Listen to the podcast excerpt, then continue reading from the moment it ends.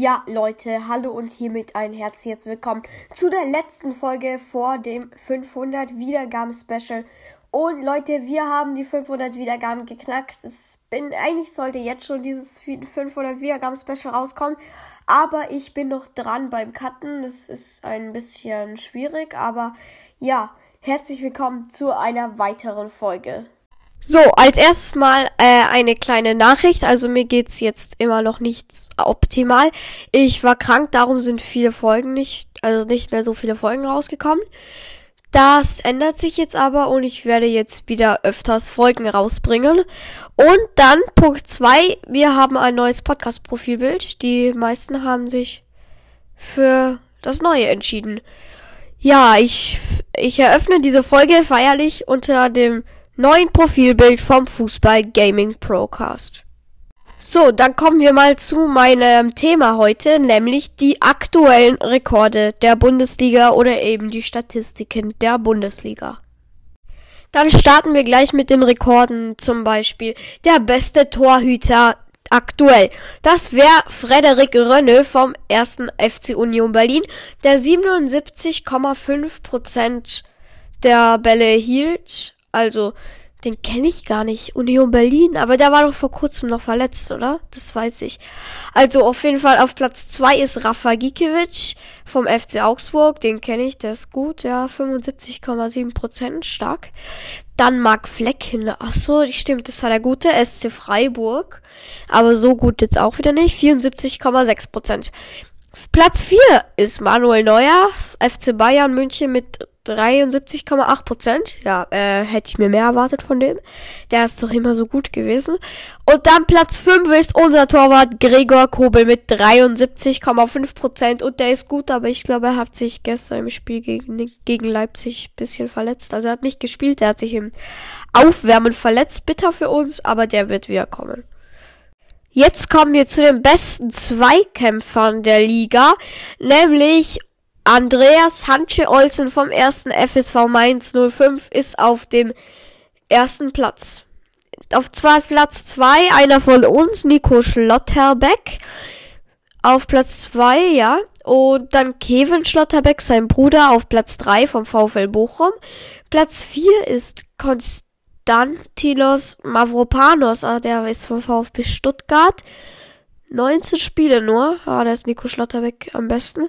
Und dann auf Platz 5 Marvin Friedrich von Borussia Mönchengladbach kenne ich nicht. Auf jeden Fall sicher guter Spieler, aber ich kenne ihn nicht.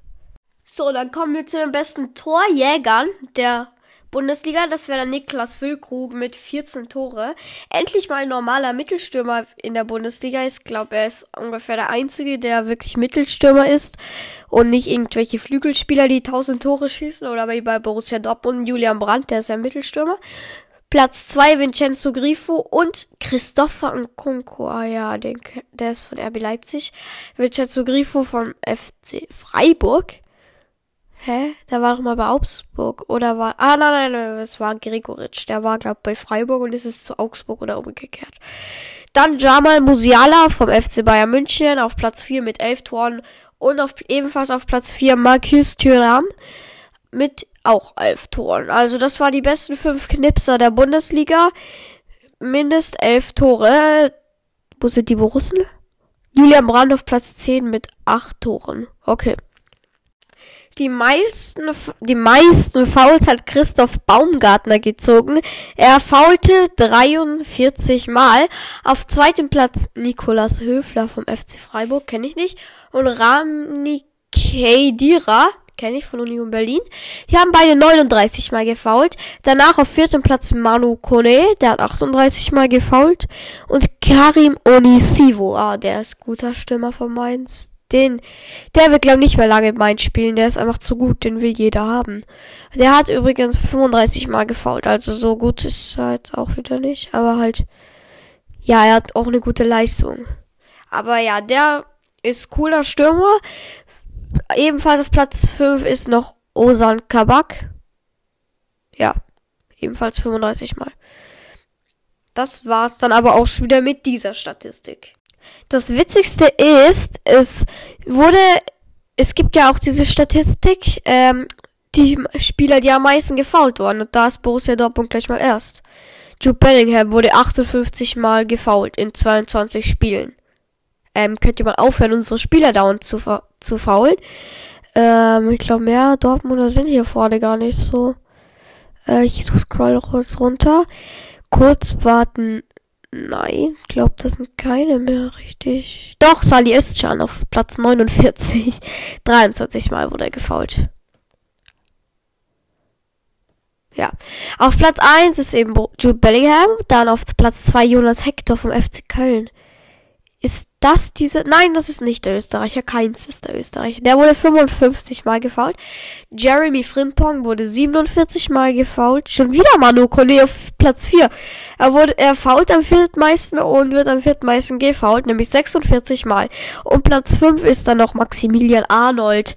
Oh, der wird oft gefault. Ich kann es mir schon so vorstellen. Der ist ein Typ, der nicht viel fault, aber selber viel gefault wird.